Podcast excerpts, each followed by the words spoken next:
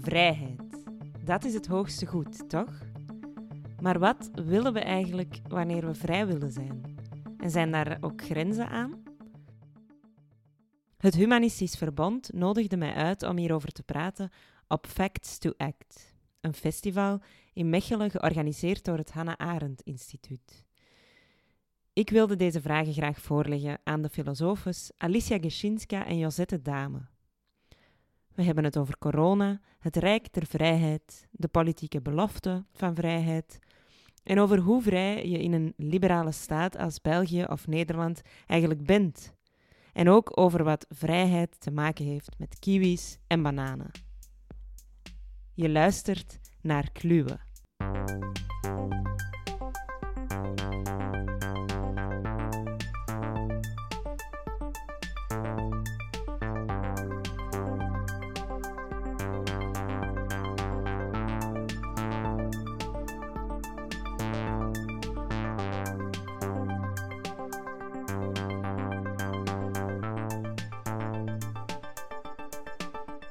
Mijn eerste vraag aan jullie is, is eerder een persoonlijke vraag.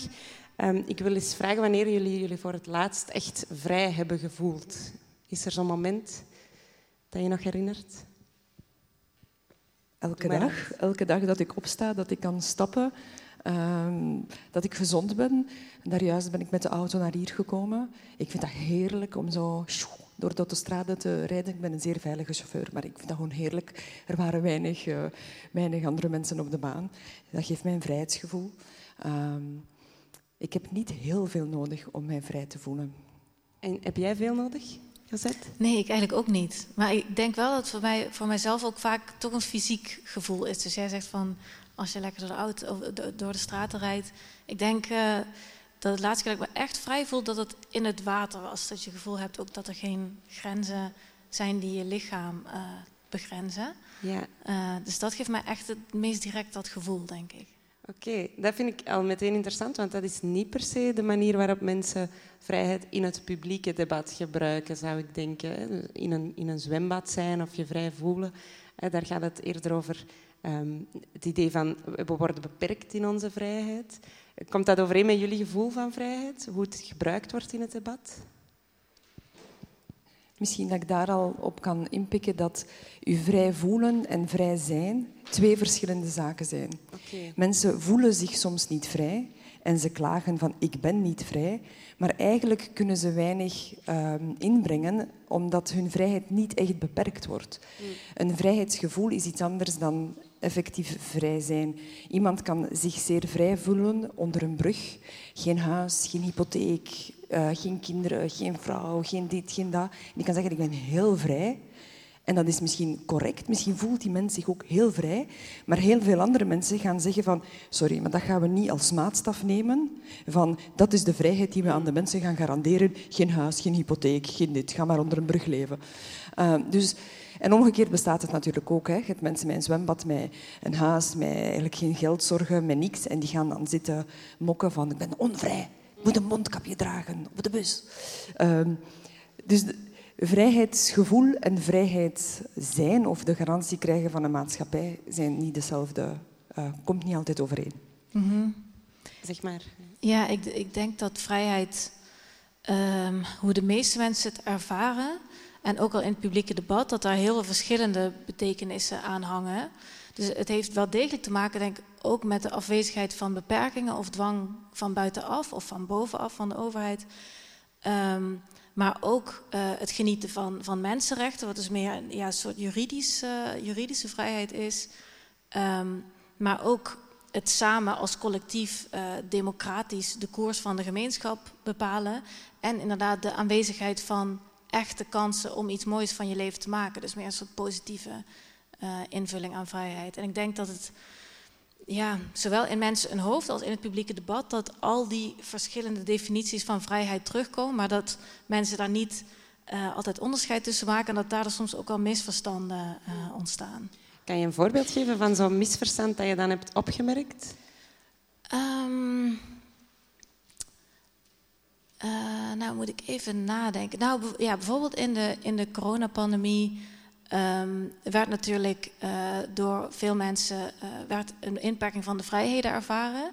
En andere mensen zeiden: nee, maar dit is geen inperking van de vrijheid, want er is democratisch tot dit soort maatregelen besloten. En dan zag je dat mensen dus verschillende vrijheidsdefinities hanteerden. En daarom dat er toch een, denk ik vaak een soort misverstand ontstond tussen mensen. En welke vrijheid eh, denk je dan? Want eigenlijk zijn het dan botsingen van soorten vrijheid. Is er dan één die prevaleert op de andere? Nou, ik denk dus dat daarvoor weer die vrijheid heel belangrijk is om daarover met elkaar in debat te gaan. Dus dat uiteindelijk die democratische vrijheid misschien wel het meest fundamenteel is, omdat dat de vrijheid is waarmee we bepalen wat voor inperkingen van de vrijheid meer in de juridische zin of meer in de individuele zin gerechtvaardigd zijn. Dus ik denk dat die democratische vrijheid misschien het, meest belangrijk is uiteindelijk. Maar ik, ik zeg misschien omdat ik hier zelf nog niet over uit ben, omdat ik ook die andere vrijheden heel belangrijk vind. Maar ja, ik denk democratische vrijheid is wel uh, de, kern van mij nu. Ja.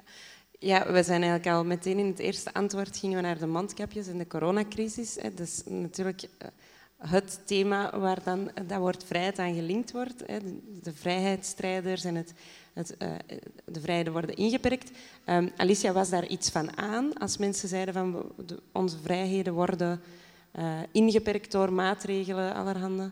Ja, natuurlijk. Onze vrijheden werden ingeperkt, maar de vraag was of wij daardoor onvrij worden of net vrij worden. Um, onze vrijheden worden non-stop ingeperkt. Uh, er is uh, schoolplicht of leerplicht afhankelijk van land. Je mocht niet 160 rijden in Vlaanderen. Uh, er is een leeftijd wanneer dat je mocht pas bier drinken of seks hebben of wat dan ook. Er zijn heel veel begrenzingen aan ons, in ons leven. Nachtlawaai is een begrenzing. Na tien uur geen gebonk meer op je piano.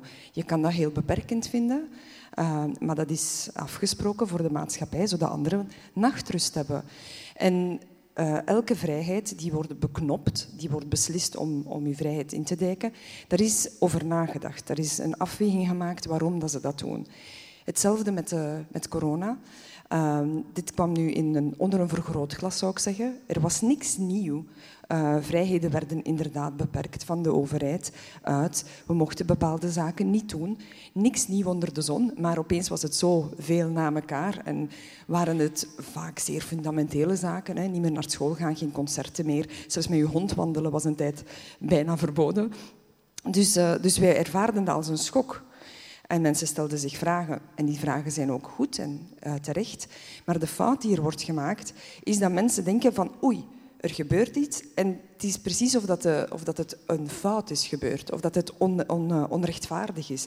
Tegenover vrijheid beperken gebeurt heel vaak net om het leven mogelijk te maken. In de filosofie hè, is er zo een, uh, een voorbeeld dat, heel, dat, het heel plastisch maakt. Stel, je een weide met schapen en wolven en je zegt, iedereen vrij, loop maar lekker rond. Wat gaat er gebeuren? De wolven eten de schapen op.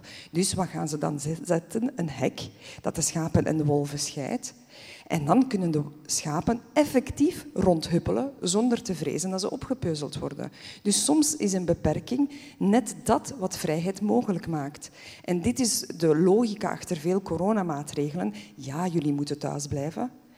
En zo zorgen we ervoor dat de helft van onze bevolking niet doodgaat. Of ziek wordt, enzovoort. Dus er zijn, als ik het goed begrijp uh, en als ik het mag samenvatten, uh, bepaalde um, onvrijheden die gerechtvaardigd zijn. Is dat wat je... Begrenzingen. Begrenzingen. Ik zou zeggen, er zijn begrenzingen die worden uh, afgesproken uh, met het oog op eigenlijk iets anders mogelijk te maken. Mm. En dat is een afweging die we heel vaak maken, altijd al gemaakt hebben. En bij corona hebben we dat heel snel, heel dicht ervaren.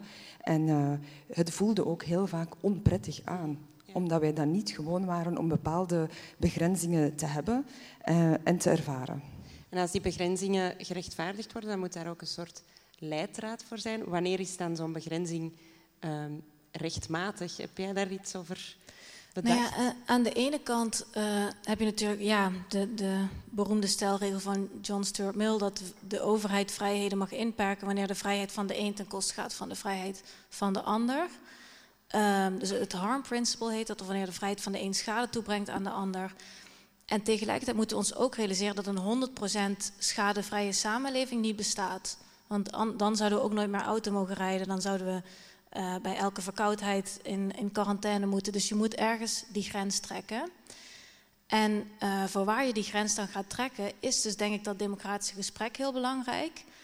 En uh, ik vind dus persoonlijk dat dat in de coronapandemie wel gemist heeft.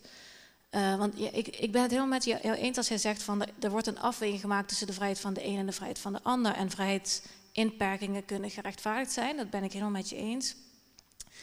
Maar ik heb die afweging eigenlijk zelf lange tijd gemist, omdat uh, dat doel van die pandemiebestrijding op een gegeven moment zo zwaar leek te wegen dat wel alles gerechtvaardigd leek om die pandemie te bestrijden.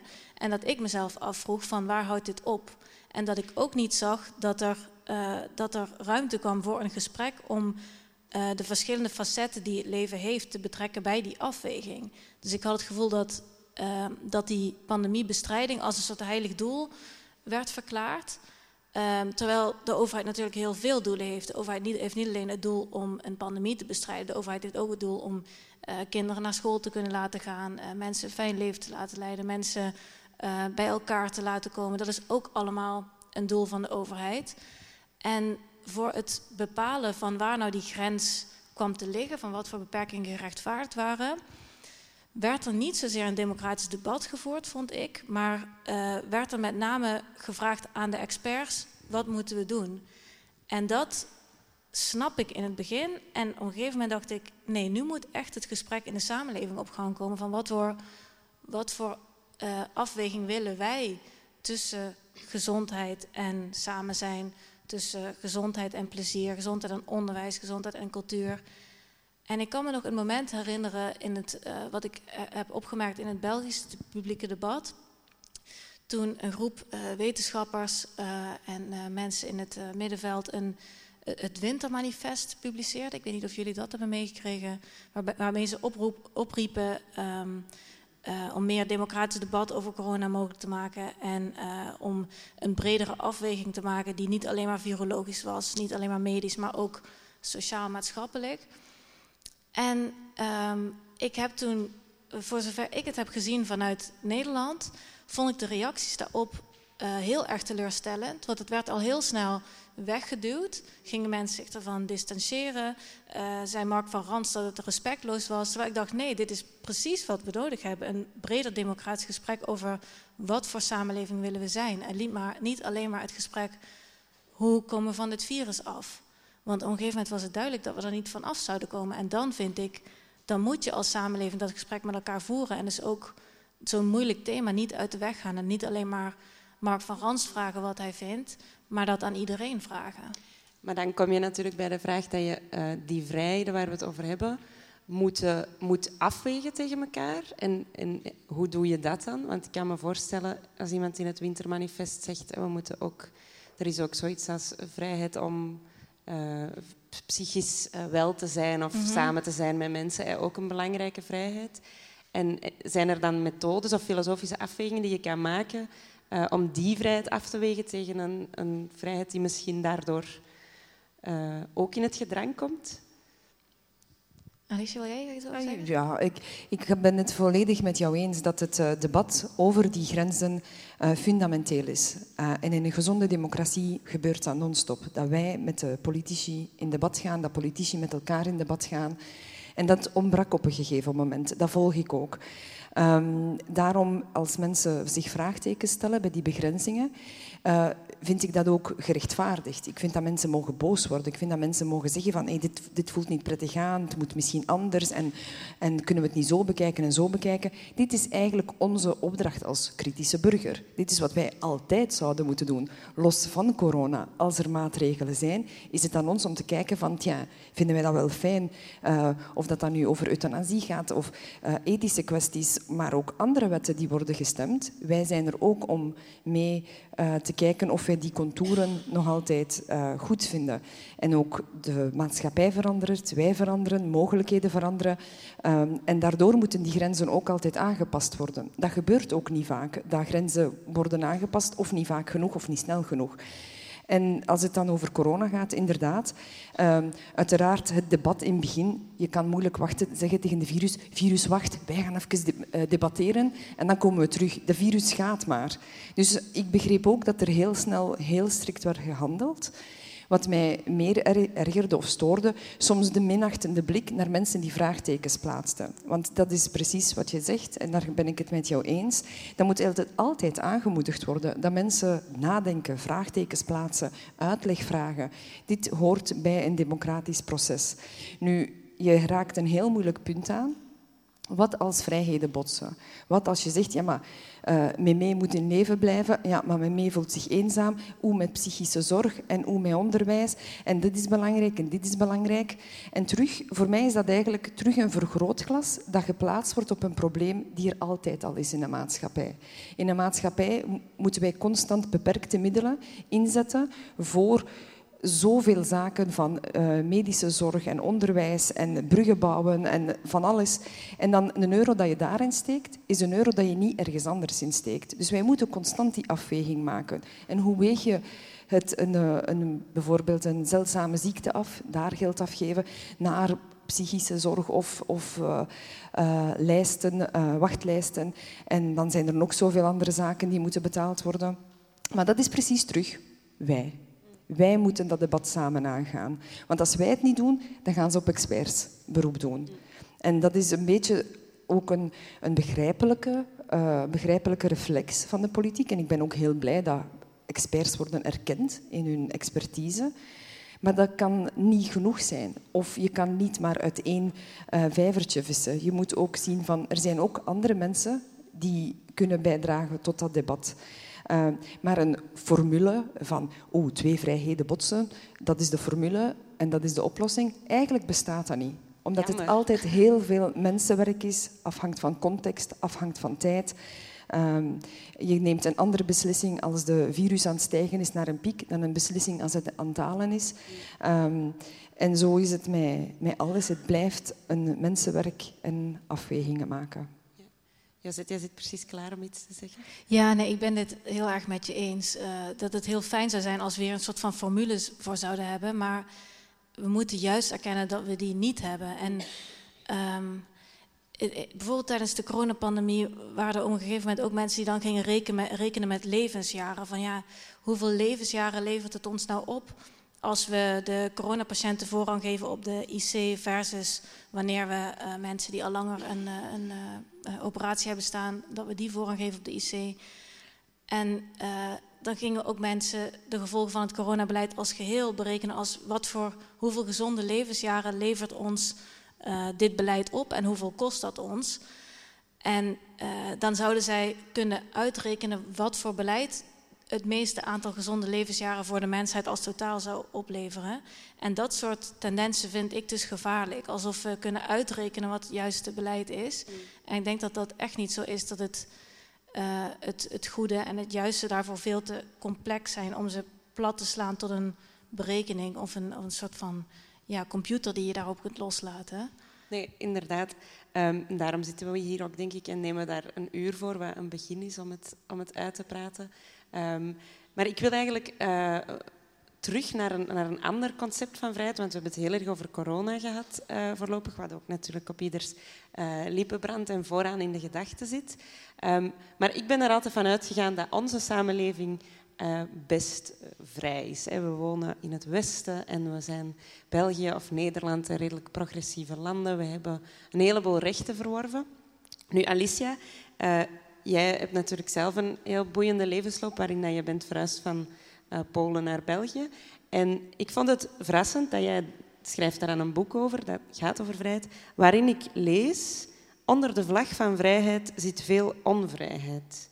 En dat ging dan over de, de, het gevoel van vrijheid dat we hebben in België, neem ik aan. Kan je daar iets over zeggen? Hoezo zit daar dan onvrijheid in? Ja, dus inderdaad, ik ben uh, geboren in Polen, uh, dat toen nog communistisch was in 1981. Ehm, en ik ben grootgebracht door een vader en een moeder ook, maar een vader die droomde van het vrije Westen. En uh, toen ik ging gaan slapen, vertelde mijn vader verhalen over het Vrije Westen. Niet over Boomba of over clowns of kabouters, maar over het Vrije Westen. En in dat Vrije Westen ging het geweldig zijn. En daar zijn kiwis en bananen. En van al die exotische dat dingen. Vrijheid. dat was en vrijheid. Bananen. En je kan van alles doen. Je kan denken wat je wilt. Je kan vrij spreken. Um, enzovoort. En dus ik had echt zo'n droombeeld van het Vrije Westen. En we gingen naar België vertrekken. En ik dacht, dat gaat zo'n sprookjesbos zijn. En dan kwamen we uh, in België terecht, na een week uh, in een auto van Polen door Duitsland naar uh, Brussel. En wij parkeerden na een week zeer moe, uitgeput. En we stonden aan het kanaal honger, niet weten waar naartoe. Um, en door toeval zijn we in het klein kasteeltje terechtgekomen, uh, dat velen nu kennen uit het nieuws. Want mensen slapen op straat om aan te schuiven om uh, in het klein kasteeltje, wat dus een asielcentrum is, binnen te komen.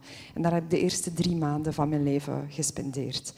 En wat ik niet begreep, maar dan moeten jullie teruggaan naar mijn kinderverhalen, dat dit de vrijheid was. Dan zit je vast in een soort gevangenis. Je kan daar niet zomaar buiten.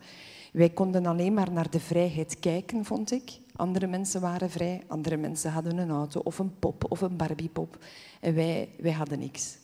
En dat is een vrijheid die ik niet begreep. Dus het Vrije Westen was oorspronkelijk voor mij uh, een vrijheid waar ik alleen maar naar kon kijken. En uh, dat is ook wat ik, uh, wat ik vaak zeg, van vrijheid is in een vrije samenleving voor velen een valse belofte. Zij kunnen van die vrijheid geen gebruik maken. Vandaar dat ik opkom voor de positieve vrijheid. Het gaat er niet enkel om om uh, vrij te zijn in de zin van een deur te hebben, maar je moet ook door de deur kunnen stappen. En positieve is dan uh, onderscheiden van de negatieve vrijheid? Ja, negatieve vrijheid wordt uh, gedefinieerd negatie van afwezigheid van belemmeringen, restricties, wetten en van alles met rust gelaten worden. Als je, hoe meer dat je met rust gelaten wordt, hoe vrijer dat je bent. Uh, dus, uh, en de positieve vrijheid die zegt van ja, maar ik weet dan niet of dat ik echt vrij ben, omdat ik met rust gelaten word. Wij werden ook in ons eerste jaar in België rust gelaten. Het was niet verboden om een pop te kopen. Hè. Het was ook niet verboden om een auto te hebben of kleren te kopen. Maar wij konden dat niet betalen. Eigenlijk de mogelijkheden. Ja, dus die deuren stonden daar, maar we konden door geen enkele deur stappen. Hmm. En nu kan je je maatschappij richten en constant dingen mogelijk maken in de zin van maar deuren bijzetten. Maar je gaat, maar je gaat niet kijken of de burgers er door die deuren kunnen stappen. Hmm. Dan mis je iets. Als je echt een gezonde vrijheid wilt in de maatschappij hebben, moet je ook kijken wie maakt gebruik van de vrijheden die we aanbieden. En dat is, dat is niet zo dat iedereen daar gebruik van maakt, misschien Josette? Is daar, nee. Zie je dat ook? Ja, zeker. Ik denk um, inderdaad vooral um, dat er een, een sociaal-economische klasse is voor wie dat helemaal niet zo vrij voelt, het leven in deze maatschappij. Ik woon zelf in Den Haag en dat is een heel gesegregeerde stad. Dus er zijn mensen die het heel goed hebben en mensen die het heel slecht hebben. En die zitten ook nog allemaal samen in, in één wijk vaak. Het zijn vaak uh, Poolse arbeidsmigranten en die uh, ervaren denk ik helemaal uh, ons land helemaal niet als zo vrij. Want zij kunnen niet echt een kant op, want ze moeten elke dag om vijf uur s ochtends opstaan om tegen een heel laag loon ergens in een kast te gaan werken. En inderdaad, er wordt ze ja, misschien juridisch geen strobreed in de, in de weg gelegd om iets, uh, om iets te doen. Maar materieel kunnen zij niet veel anders dan gewoon overleven. Mm. En dan kun je inderdaad afvragen hoe vrij is deze samenleving als dat voor een mm. bepaalde groep mensen geldt. Dat denk ik zeker, ja. En wie in staak is het dan, denk je, om dat te verhelpen? Ik denk uh, de overheid. Mm. Want ik denk niet dat het zo hoeft te zijn. Ik denk als, uh, als de overheid uh, regels opstelt waardoor mensen niet op die manier te werk gesteld mogen worden. Um, en dat ze wel fatsoenlijke huisvesting krijgen en een hoger loon. En dat is denk ik allemaal gewoon te regelen. Mm -hmm. uh, maar het is een politieke keuze om dat niet te doen. En daarom het hangt er denk ik ook mee samen met dat die mensen vrij onzichtbaar zijn en dat andere mensen dus niet zo snel voor hun op zullen komen. Ze moeten echt een soort stem krijgen van mensen die zich dan hun lot aantrekken. Dus daar ligt een soort verantwoordelijkheid ook bij de mensen die die vrijheid wel genieten. Maar als die te, te veel met zichzelf bezig zijn, dan hmm. blijven zij onzichtbaar, denk ik. Ja. Ja, want je, je, wijst nu wel op iets dat waarschijnlijk ook, hè, die mensen zijn onzichtbaar. Wij drie zijn waarschijnlijk ook niet de mensen die ons bijzonder onvrij voelen in de samenleving. Misschien ook de mensen die hier naartoe komen. Uh, we zitten zelf ook in een, in een soort van bubbel natuurlijk. Hoe, hoe zorg je dan dat die stemmen wel gehoord worden? Of uh, ja, hoe geraken we daaromheen? Ja, ik, ik vind dat dus een taak voor de politiek en voor politieke partijen om ook echt het land in te trekken en dus met verschillende mensen te praten en niet alleen maar uh, de vaste achterban bedienen van wie zij altijd de stemmen trekken.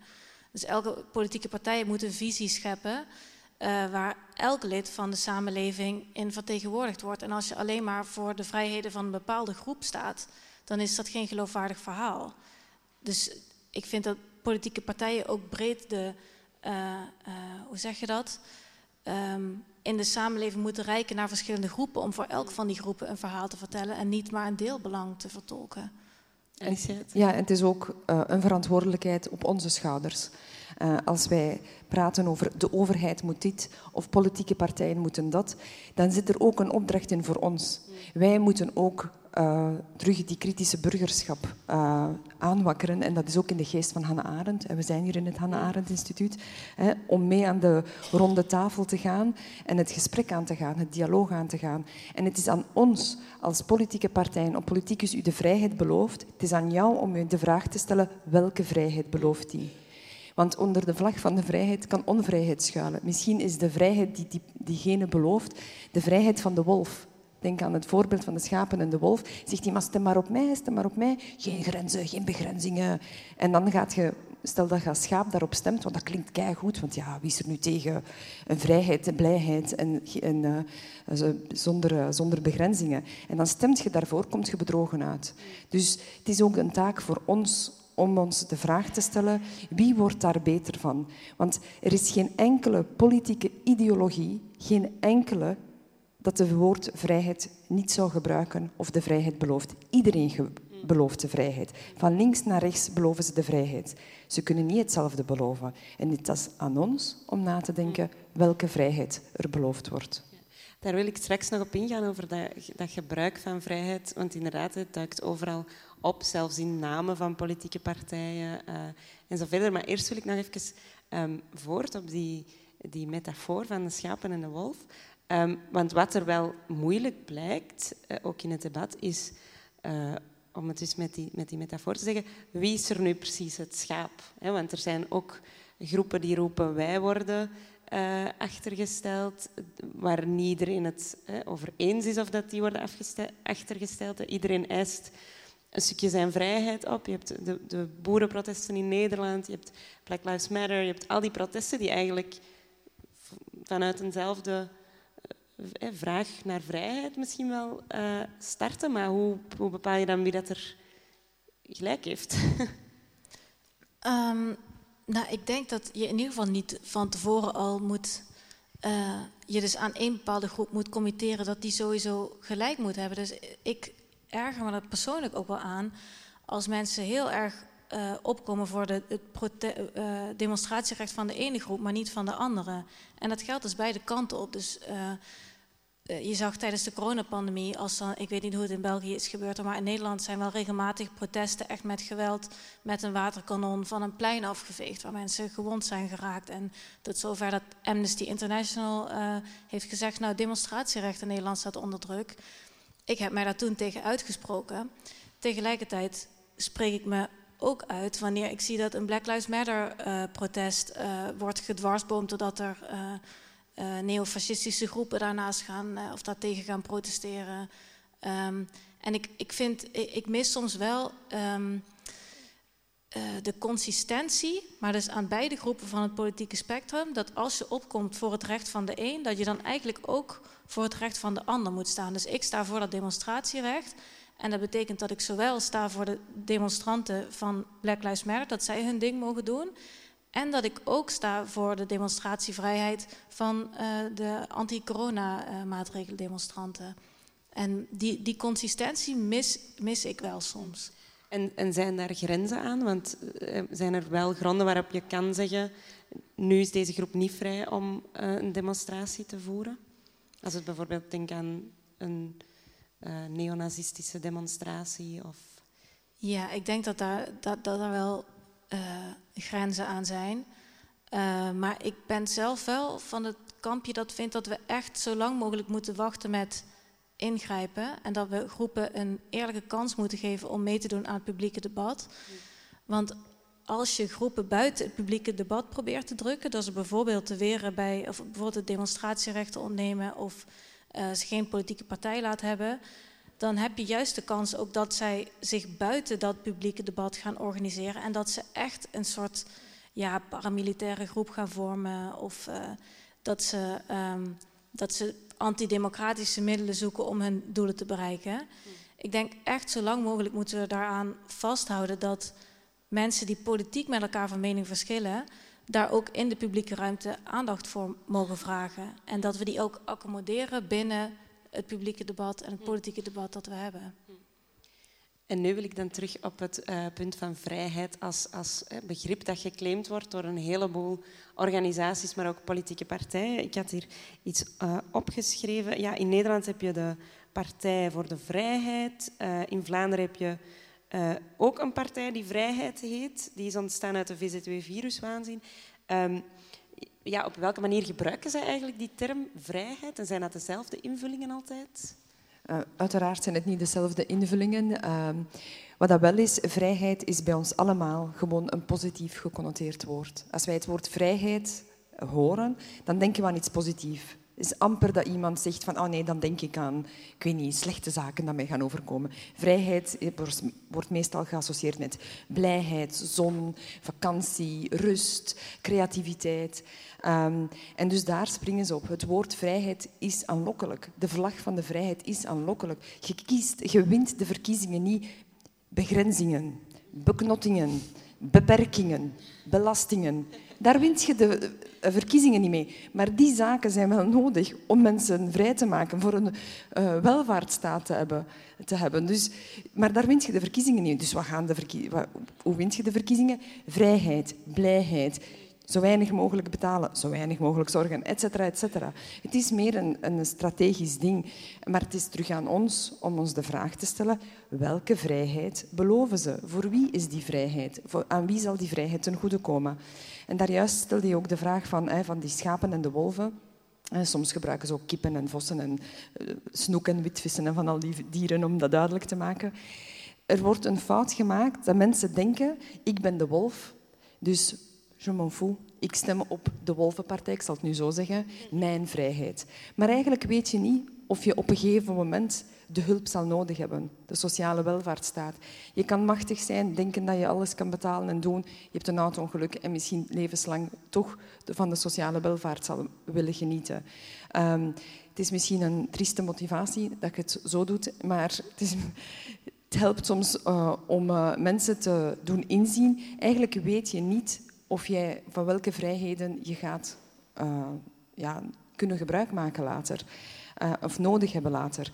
Um, en het vraagt natuurlijk uh, vraag je aan, aan uw burger om in te zitten met uw medeburger. Van, van, het goed, maar denkt, er zijn mensen die het misschien minder goed hebben, uh, die misschien hulp nodig hebben, geëmancipeerd moeten worden, groepen die, die, die we toch een beetje moeten helpen.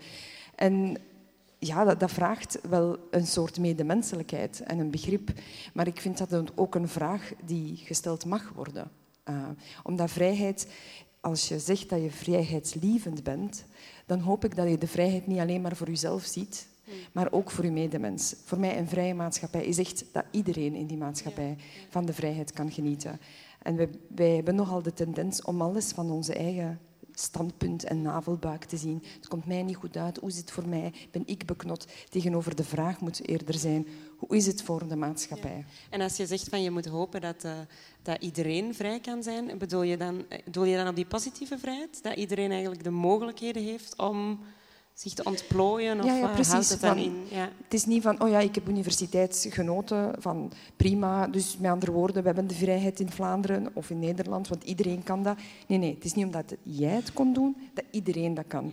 Kijk maar rond, ga naar een universiteitsgebouw. Er zitten zeer veel groepen daar niet. Hmm. Dan is de vraag, hoe komt het dat sommige meisjes en jongens hier niet terechtkomen? Komt het, is het een keuze? Is het prima. Niet iedereen moet studeren. Maar veel mensen kiezen daar niet voor, maar kunnen niet gaan studeren. En dat betekent dat die deur voor sommigen toch gesloten blijft. En dat is iets waar we toch dan moeten aan werken. Ik wil nog één vraag stellen over uh, dat politieke begrip van vrijheid. Denken jullie, want dat is een intuïtie die ik misschien zelf heb, maar die kan fout zijn, dat er een typische linkse invulling is van vrijheid en een typische rechtse en dat die anders zijn? Of is dat niet zo op het politieke spectrum te plaatsen? Mm, dat vind ik een interessante. Uh, ja, ik heb zelf thuis een grote poster boven mijn bank hangen van de Pacifistisch-Socialistische Partij, dus uh, behoorlijk links. Ik ben daar niet per se van, maar het is een geweldige poster in de Nederlandse, uh, in de Nederlandse popcultuur is die ontzettend bekend van een vrouw die naakt voor een koe in een grasveld staat. Dus echt een soort van totale bandeloosheid, helemaal niks om het lijf in de natuur. Het is een heel, maar wel eigenlijk heel erg individualistisch, toch? Zo'n zo'n vrouw die helemaal haar eigen vrijheid heeft. Dat was misschien vroeger van links uh, in Nederland een beetje in de hippie-tijd de invulling.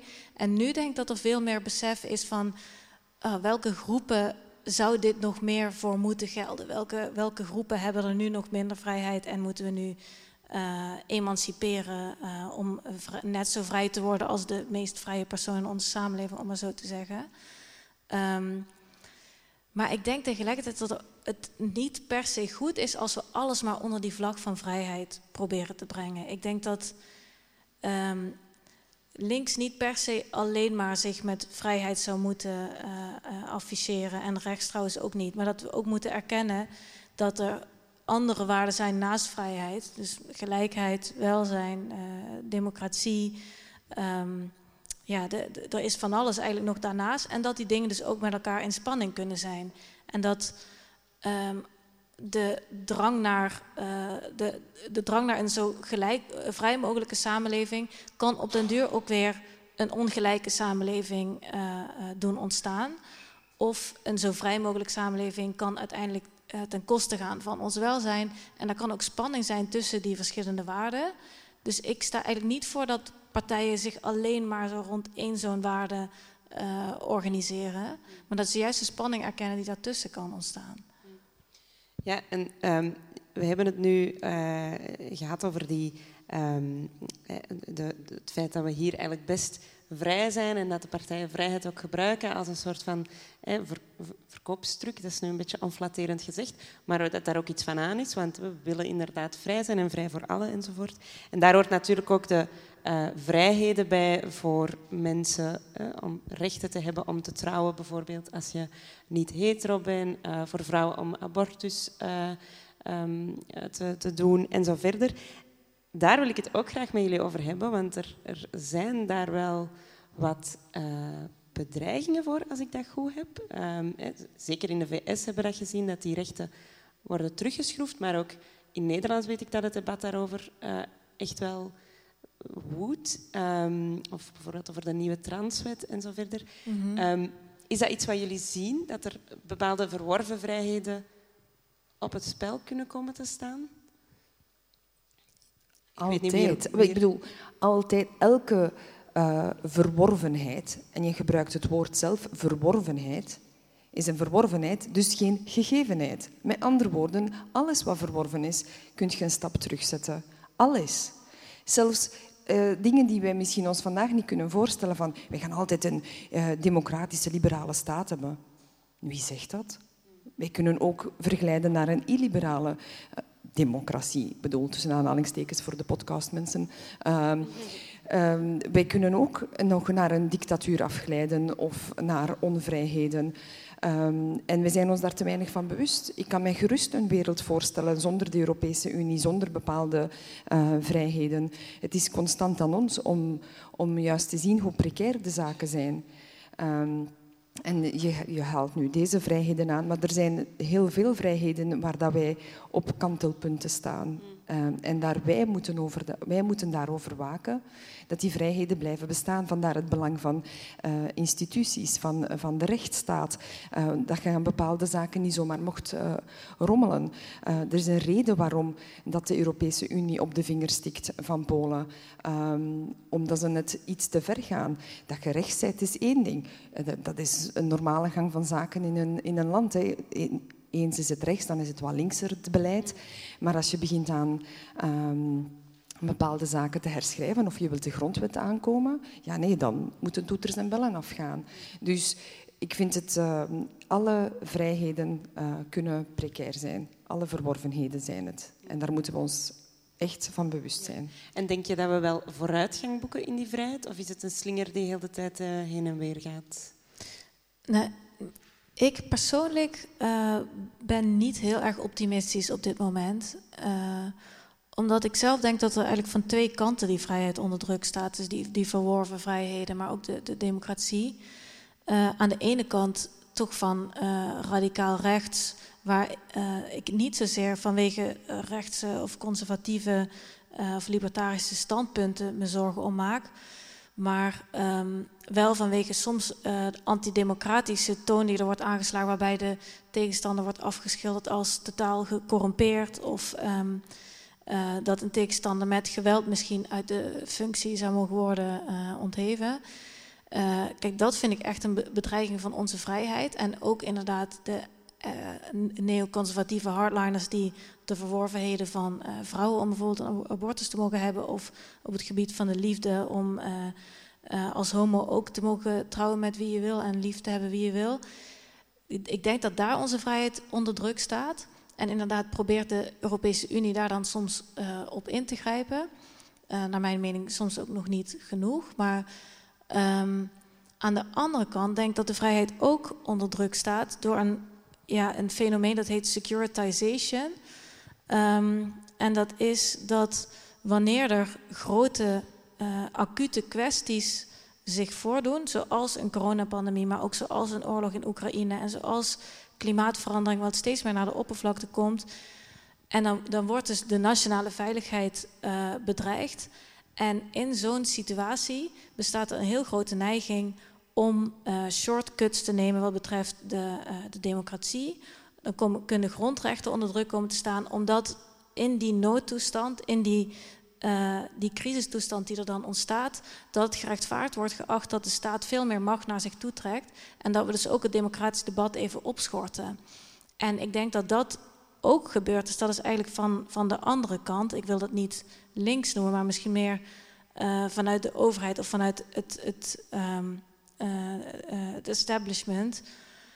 Um, dat ook die vrijheid en die democratie onder druk komen. En dan moet ik dus ook denken aan de coronapandemie, waarbij dat dus in mijn ogen heel erg is gebeurd, dat die securitization, dat democratische debat en die grondrechten op de helling heeft geplaatst. Want ik weet ook dat in Letland op een gegeven moment ongevaccineerde volksvertegenwoordigers letterlijk het stemrecht is ontnomen. En toen hoorde je de Europese Unie daar niet over. En dan denk ik ook, zo word je dus niet geloofwaardig als instituut als je zegt van wij zijn een waardegemeenschap, wij staan voor de vrijheid, voor de democratie. Waar, ja, waar zijn jullie dan? En dan, dan snap ik dat mensen denken, hè, maar oké, zijn deze instituties dan misschien daar, daar toch niet zo voor? En ik, ik, denk persoonlijk dat ze, dat ze daar wel aan gecommitteerd zijn, maar dat ze zich niet bewust zijn van hoeveel dat eigenlijk vraagt. Hmm.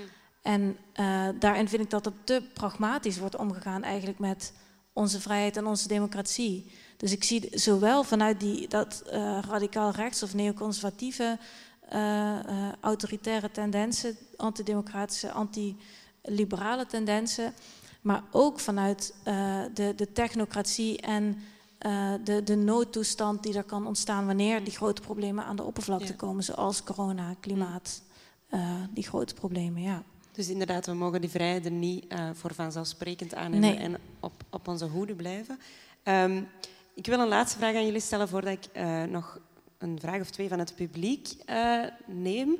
Uh, eentje waar ik zelf wel ja, mee zit, of, of, waar ik jullie graag jullie input over wil. Um, dus we spreken nu heel veel over de vrijheden die wij hier hebben in België, Nederland, in het Westen, in Europa. Um, Nu zijn er ook wereldwijd heel wat vrijheden natuurlijk die onder druk staan of waarvoor gevochten wordt. Ehm, denk maar aan Iran, waar vrouwen nu vechten voor de vrijheid om uh, hun hijab te mogen uitdoen. Um, en dan denk ik aan de, aan de uitspraak van Martin Luther King. We are not free until we are all free. Dat is iets wat ook voorbij is gekomen. Hè? Dus dat je een soort solidariteit moet hebben met de andere onvrije. Maar hoe werkt dat, denk je, over de landsgrenzen heen? Hoe, hoe, hoe moeten wij ons als vrije vrouwen met, met los haar uh, ja, verhouden tot die strijd in Iran of andere strijden wereldwijd? Ja, ik, ik vind het prachtig dat vrouwen in Iran nu strijden voor hun vrijheid om geen uh, hijab te dragen of, of, om zich niet te voegen naar de moraalpolitie. Ik kwam daar eigenlijk nu pas achter dat die bestaat en ik vind dat echt uh, afschuwelijk. Um, dus ik denk dat die vrouwen echt onze steun verdienen. Ik vind wel dat we terughoudend moeten zijn in het opleggen van uh, wat wij hier zien als vrijheid aan uh, mensen in andere landen, in andere culturen. En dat we moeten oppassen dat niet de vrijheid om een hijab te dragen of om die niet te dragen, dat, dat, dat we vandaar snel het stapje maken naar de verplichting om het niet te dragen. Dus de verplichting om je haar te laten zien. want ik vind dat vrouwen ook zouden moeten kunnen kiezen voor het dragen van een hijab. Mm. En dat kan in het debat, in dat vuur, nogal eens uh, een stapje zijn dat te snel wordt gemaakt, denk ik. Ja, klopt. Wil jij daar nog iets aan toevoegen? Anders gaan we. Uh, ja, wel. Um, het is inderdaad zo dat het in een ideale wereld hè, is iedereen vrij en zijn we bekommerd om elkaar. Um, maar vrijheden zijn uh, politiek en institutioneel verankerd. Uh, zoals we juist allemaal hebben besproken. En daarom is het ook zo moeilijk om als je je gaat moeien met andere landen. Zeker kan het nogal um, van wij weten, wij Westerlingen, wij weten wat dat vrijheid is. En wij zullen het niet gaan uitleggen aan andere landen. En we moeten daar inderdaad zeer voorzichtig mee zijn dat we niet een soort ja, terug arrogantie hebben. Dat onze vrijheid de enige juiste manier van vrijheid is. Dat kan ook zeer arrogant overkomen. Ik denk nu in dat concreet geval, uh, denk ik wel dat wij uh, steunen eh, kunnen geven aan die Iraanse vrouwen. Um, en op, op vele andere zaken. Hè. Met heel veel zaken die fout gaan in andere landen. Door erover te lezen, door het over te communiceren. Door dat mensen ook weten wat er gebeurt in andere landen. Uh, kun je ook al een bepaalde druk uitoefenen. En, of dat er een garantie is van vrijheid dat je probeert te geven voor vrouwen. Um, dus je kunt wel van alles doen. Maar als je te veel en te ambitieus gaat, je eigen vrijheidsbeeld zeker in het buitenland opleggen, uh, kan dat wel naar westerse arrogantie yeah. beginnen ruiken. Uh, van dat wij alles weten, alles beter weten. En uh, daar zit ook een gevaar in. Dus we zijn niet vrij tot we allemaal vrij zijn, maar we moeten wel kritisch kijken naar wat die vrijheid dan inhoudt en hoe we dat begrip gebruiken. Ook het publiek dacht mee. Eén vraag wilden we je niet onthouden. Um, ik wil onmiddellijk inpikken op die laatste vraag die jij hebt gesteld. Van, uh, kijk niet alleen naar het Westen, wat er in andere landen gebeuren. Je, uh, ik, vind het net, ik vind het treffend dat je het voorbeeld aanhaalt van, van hoofddoeken. Maar iets waar we als Westen op zich niet onmiddellijk heel veel impact hebben. Terwijl er enorm veel Belgische bedrijven, Nederlandse bedrijven, Europese bedrijven fabrieken hebben. In Bangladesh, waar kinderen werken, waar mensen voor uh, hongerloon ook naar hun koopkracht, naar hun index toe werken. En dan denk ik van, als wij bepaalde waarden gaan, van vrijheid gaan promoten, hoe geloofwaardig zijn we als Europa, als we enerzijds, hetgeen wat jij zei, er niet voor zorgen dat mensen... Het lukt ons hier niet om alle mensen door de deur te krijgen, maar die deur willen we zelfs al niet, überhaupt al niet aanreiken. We willen wel gelijkwaardigheid voor man en vrouw in de derde wereld, maar we willen geen economisch waardig loon in de derde wereld ja, ik kan alleen maar zeggen dat, dat er heel veel hypocrisie is als het gaat om, uh, om, om vrijheid. Ik denk dat wij allemaal welwillend graag oogkleppen dragen. Als het onze portemonnee uitkomt, dan moeten we ook eerlijk in zijn. Um, wij als burger, het is, het is, uh, we kloppen ons vaak graag uh, en geven ons graag een schouderklopje. Kijk wat dat we goed doen. Um, maar wij weten bijvoorbeeld, je geeft nu kleding dat in Bangladesh wordt gemaakt, dat kinderen ehm, eh, werken en vrouwen onderbetaald werken voor onze kleding te maken. Wij weten dat al eigenlijk heel lang. En er is te weinig structureel aan het veranderen. Ik ben blij dat er mensen zijn die daaraan werken. Ik ben blij dat er binnen de Europese Unie mensen zijn die dat graag ook verankerd willen zien. Dat we bijvoorbeeld bepaalde zaken niet meer gaan inkopen, aannemen, dat er wetten zijn. Uh, maar het gaat allemaal heel traag. Maar idealiter, in mijn ideale wereld, zou Europa ook een veel sterker moreel kompas hebben. Dat niet enkel op ons eigen is gericht, maar op de wereld. Dit was weer Kluwe. Je hoorde een live opname van een gesprek op Facts to Act. Met dank aan het Humanistisch Verband en het Hannah Arendt Instituut. Wat vond je van dit gesprek? Laat het ons weten via de socials. In de kerstaflevering gaan we het hebben over vrouwen in films. Een goede reden om weer wat klassiekers te herbekijken op de bank tijdens de koude winter. Tot dan!